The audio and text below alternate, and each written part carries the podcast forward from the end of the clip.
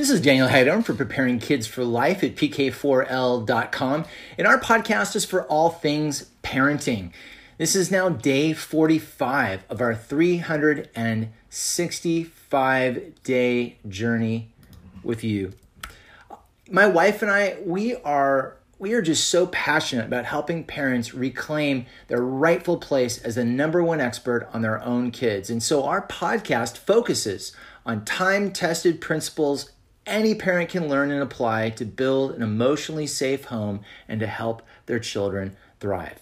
So we talk about every parent's most basic fears because these used to be our fears as well. Things like, I don't have what it takes to be a good parent, or I'm not qualified, or I'm to mess my kids up.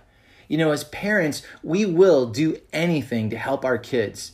And since our ceiling is actually our children's floor, we owe it to them to always be learning and growing.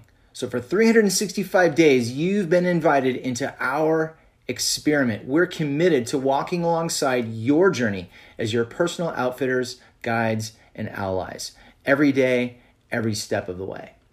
So we've been talking about a lot of things of late. And one of the things that I, I talked about a few podcasts ago was um, was foster care and the foster care system and how just so much so much pain and anguish um, that's that's in the lives of kids. And it just shows the profound necessity of of being empathetic and engaged with our kids of being able to be very intentional in in the way that we engage with our kids. And one of the things that I think comes against that that fights against engagement um, is technology. And I just want to say at the outset, I am not anti technology. I love technology as a tool. I use technology as a tool. Um, I, I think it has great value in that way but it's also a little silly to pretend like oh there's no problems. Oh technology is always good in every case in every situation for every person all the time right? There are very real drawbacks that have to be taken into consideration that have to be looked at and explored if we're going to have a complete conversation about it. And one of the things that i, I think is um, is that I, I, just say again, I'm not anti technology, but I'm very much pro engagement. I'm very much pro conversation uh, when it comes to our children. And so, one of the things that uh, has really puzzled me and what sort of set this off was I was just, I was profoundly bothered by. Um, as I am with all of the shootings, but just the, the most the most recent one in in Poway, California. I don't know if I'm seeing that Poway or Poway, California, uh, that happened at a Jewish synagogue. And, and I just, I started thinking, I mean, what, what explains this extreme behavior that seems to be increasingly common? And I say seems to be because I think to some extent one can make the case that our 24 7 media culture allows us unprecedented access to local and international events literally the moment they happen. And so social media and iPhones have sort of turned um, people into citizen journalists recording the world around them. And oftentimes it's very easy to make things seem more common than they actually are. But regardless, we're talking about the tragic loss of human life. So whether it's amplified overly or not, it doesn't matter. There's still real human beings that are dying. And I think, irrespective of that, something is amiss. Something is going horribly wrong in the way that our, our children are being taught. One of the things that I've noticed over the years is that genuine empathy and compassion are, are quickly fading away, and it's replaced by this kind of weird, self righteous, virtue signaling, whose kind of smug, foul outrage seems forever focused on a new moving target, but there isn't a genuine empathy and compassion for people. And, and again, this doesn't mean that we shouldn't call things out when they're wrong. I'm just simply saying that we, we seem to have somewhere along the way stopped giving one another the benefit of the doubt. We've stopped trying to put ourselves in someone else's shoes, not as a way of excusing what they did, but as a way of explaining it. And so I think, you know, when when this shooting happened at the Jewish synagogue, it, it's it just it brought to mind the fact that look, the mass killings of strangers is not a normal act for a human being. I mean, even the most hardened criminals, this is not a normal act. We're simply not programmed for emotionless, indiscriminate killing unless unless we cease to view other people as human. And when we say human, we really mean made in the image of God. That's what that's the thing that that gives us our, our true value, our true meaning, our true dignity is the fact that a loving God created us, male and female, in his image. It's an amazing thing. And it's interesting too because when, when you start to view people as less than human, this is exactly what happened in the Holocaust. Remember, the Holocaust happened in arguably the most highly educated, industrialized nation in the world, Germany. It's also how a 19 year old from San Diego could walk into a synagogue with a single goal in mind simply to kill other human beings. And I'm going to suggest, and again, I'm, I'm free to be wrong here, but I'm just, I'm, I'm going to suggest that the underlying cause of these sorts of things is a form of social isolation. This is a situation where human beings are increasingly isolated from one another they they don't because of that isolation they don't really extend a lot of compassion or empathy to one another. They don't give one another benefit of the doubt. And and essentially at some point they kind of become a nameless faceless entity that not even really a human being.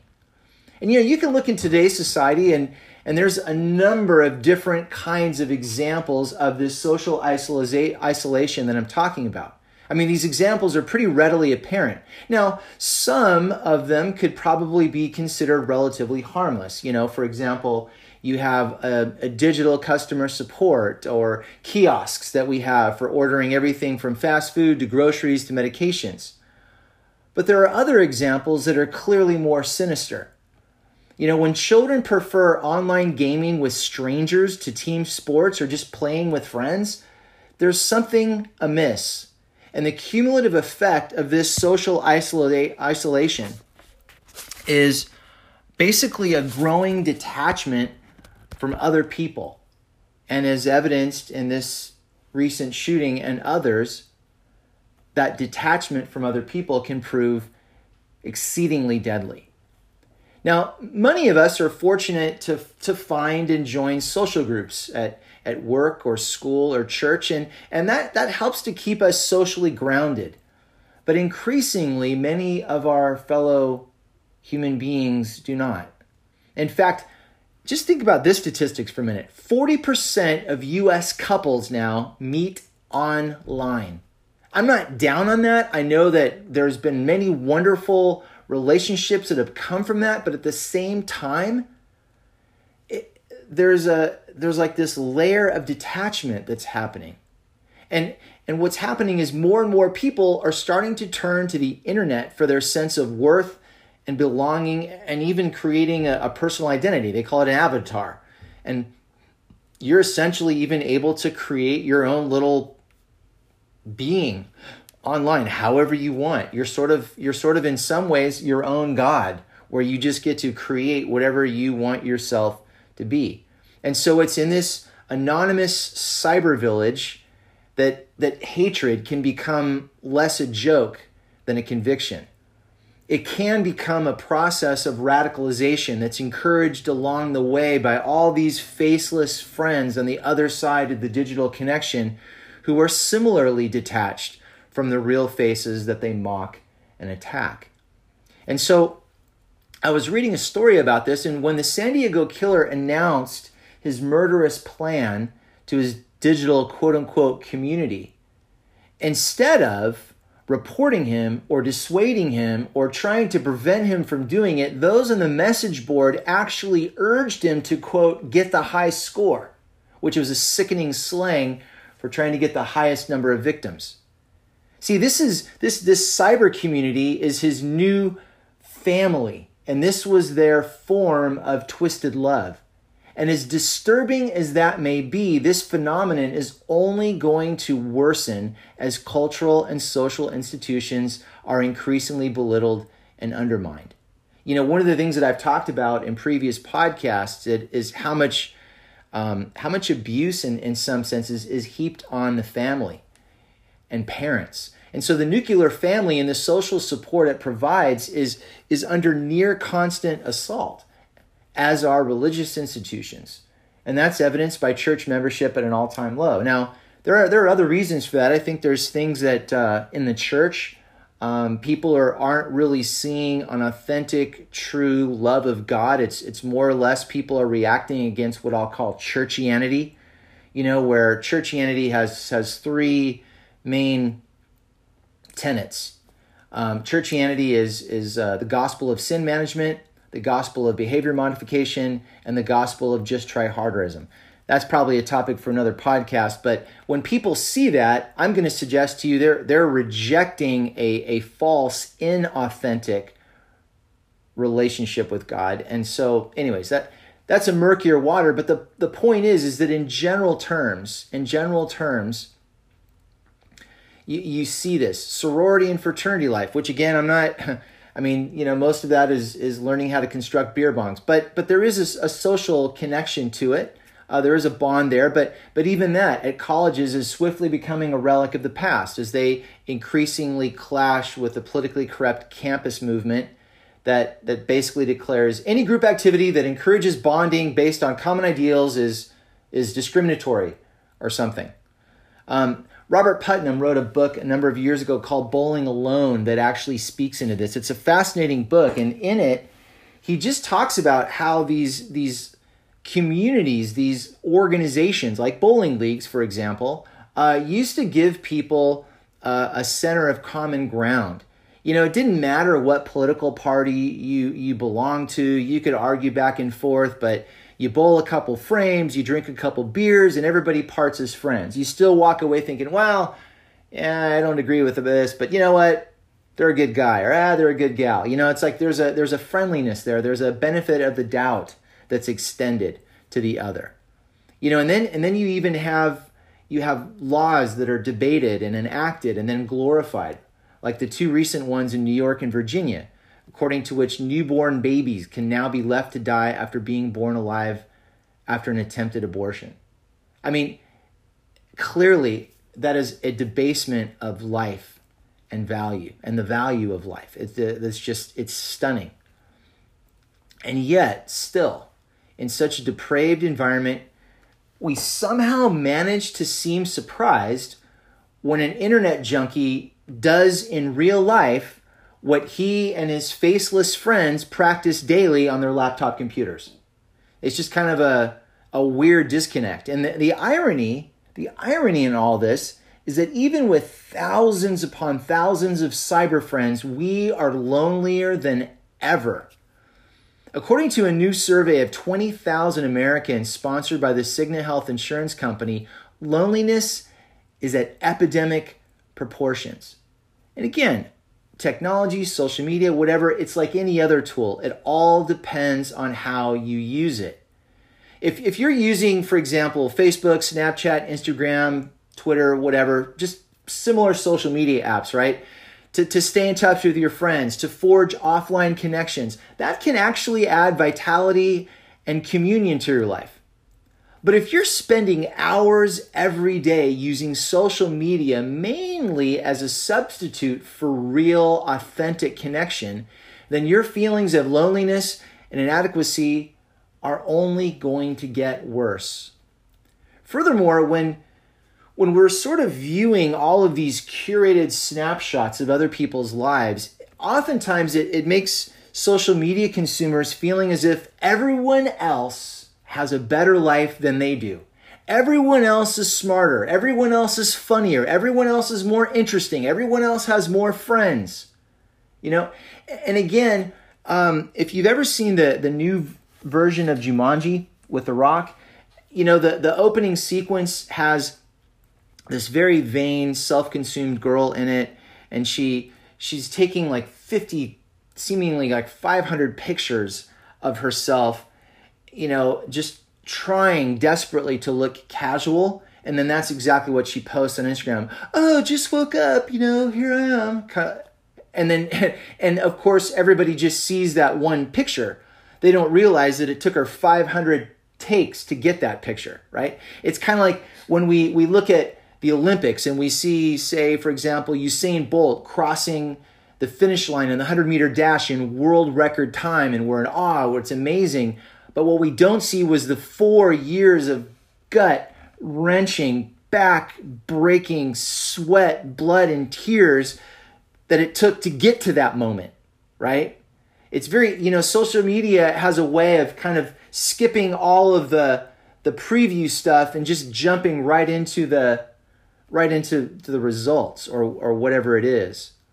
And so the impulse to believe that everyone is smarter, funnier, more interesting, more friends, etc., the impulse to believe that is even stronger when you combine that with low self-esteem. And of course, we are in a low self-esteem epidemic, largely because of the fake self-esteem epidemic that we've sort of foisted on kids, where we've told them, "Hey, even though this is totally crappy work, it's awesome." And the problem with that is kids know that. They're they're actually pretty smart. And so kids take that in and they say, "Oh, so you think this total garbage work is actually really good." Well, if you believe that, then you're an idiot and I have no respect for you. Or if you look at this total garbage work and you're telling me it's it's awesome, but you know it's not, then you're a liar, in which case I don't trust you. There, there's no benefit to giving people some reward they have not earned because they know they did not earn it and they feel nothing but guilt. They don't take a sense of accomplishment in something that they haven't earned. And so we're actually seeing you, you, you combine this, this loneliness and social isol- isolation with this low self esteem, and you, you just get it's a recipe for disaster. And what I'm trying to paint here is that the, purpose is not to have some sort of social commentary in a way, but it's really to take a look at what's going on right now and see this is exactly why we need to be intentional, engaged parents. Because if we're not, this is what the other side of the equation looks like. This is what unintentional, disengaged, unengaged parenting looks like these sorts of things. This is exactly what happens. You know, and it's interesting because the online world for many people starts to feel like a, a, a, minefield of potential triggers, right? You've got the comparison trap that we've already talked about, and then they, they obsessively check to see if someone liked their post or wished them a happy birthday or somehow acknowledged them. But you know what? If you live by the like, you die by the unfriend. You do and this is an addictive process. They've actually already studied this. Neuroscientists have actually studied this, and there's an actual dopamine hit that's released in our brain when we get a like or some sort of acknowledgement on social media that parallels drug abuse. But the problem is, is that social media, rather than helping people feel like they have true community, it often amplifies their lonely state. And again, let me just say this again I'm not anti technology, but I'm very much pro engagement, pro conversation. Because see, the thing is, is technology can, it can rob families of attention, communication, and a feeling of safety within the family unit. There's a book published uh, by Sherry Turkle called Alone Together. And in it, she references a study that asked parents and children for their opinions about technology. And the results of this study were absolutely jaw dropping, stunning. Because many p- children reported that they felt their parents were addicted to their phone or computer. Children stated a desire for their parents to spend quality time and to interact with them. And so the fascinating thing is, this study demonstrated the need for family social interaction. And of course, there's some uh, discussion about when is enough with social media use. But the point is, whatever it is for your family, just be intentional about it. Now, again, because I'm not anti technology, I'm just pro conversation, technology can be used to keep families connected. It can help members keep track of schedules, their location, sense of security between members that parents and or children can be reached immediately if there's if there's a need for it. Um, technology is also helpful for families uh, of divorce or separation or single parents because now you have immediate voice or face contact.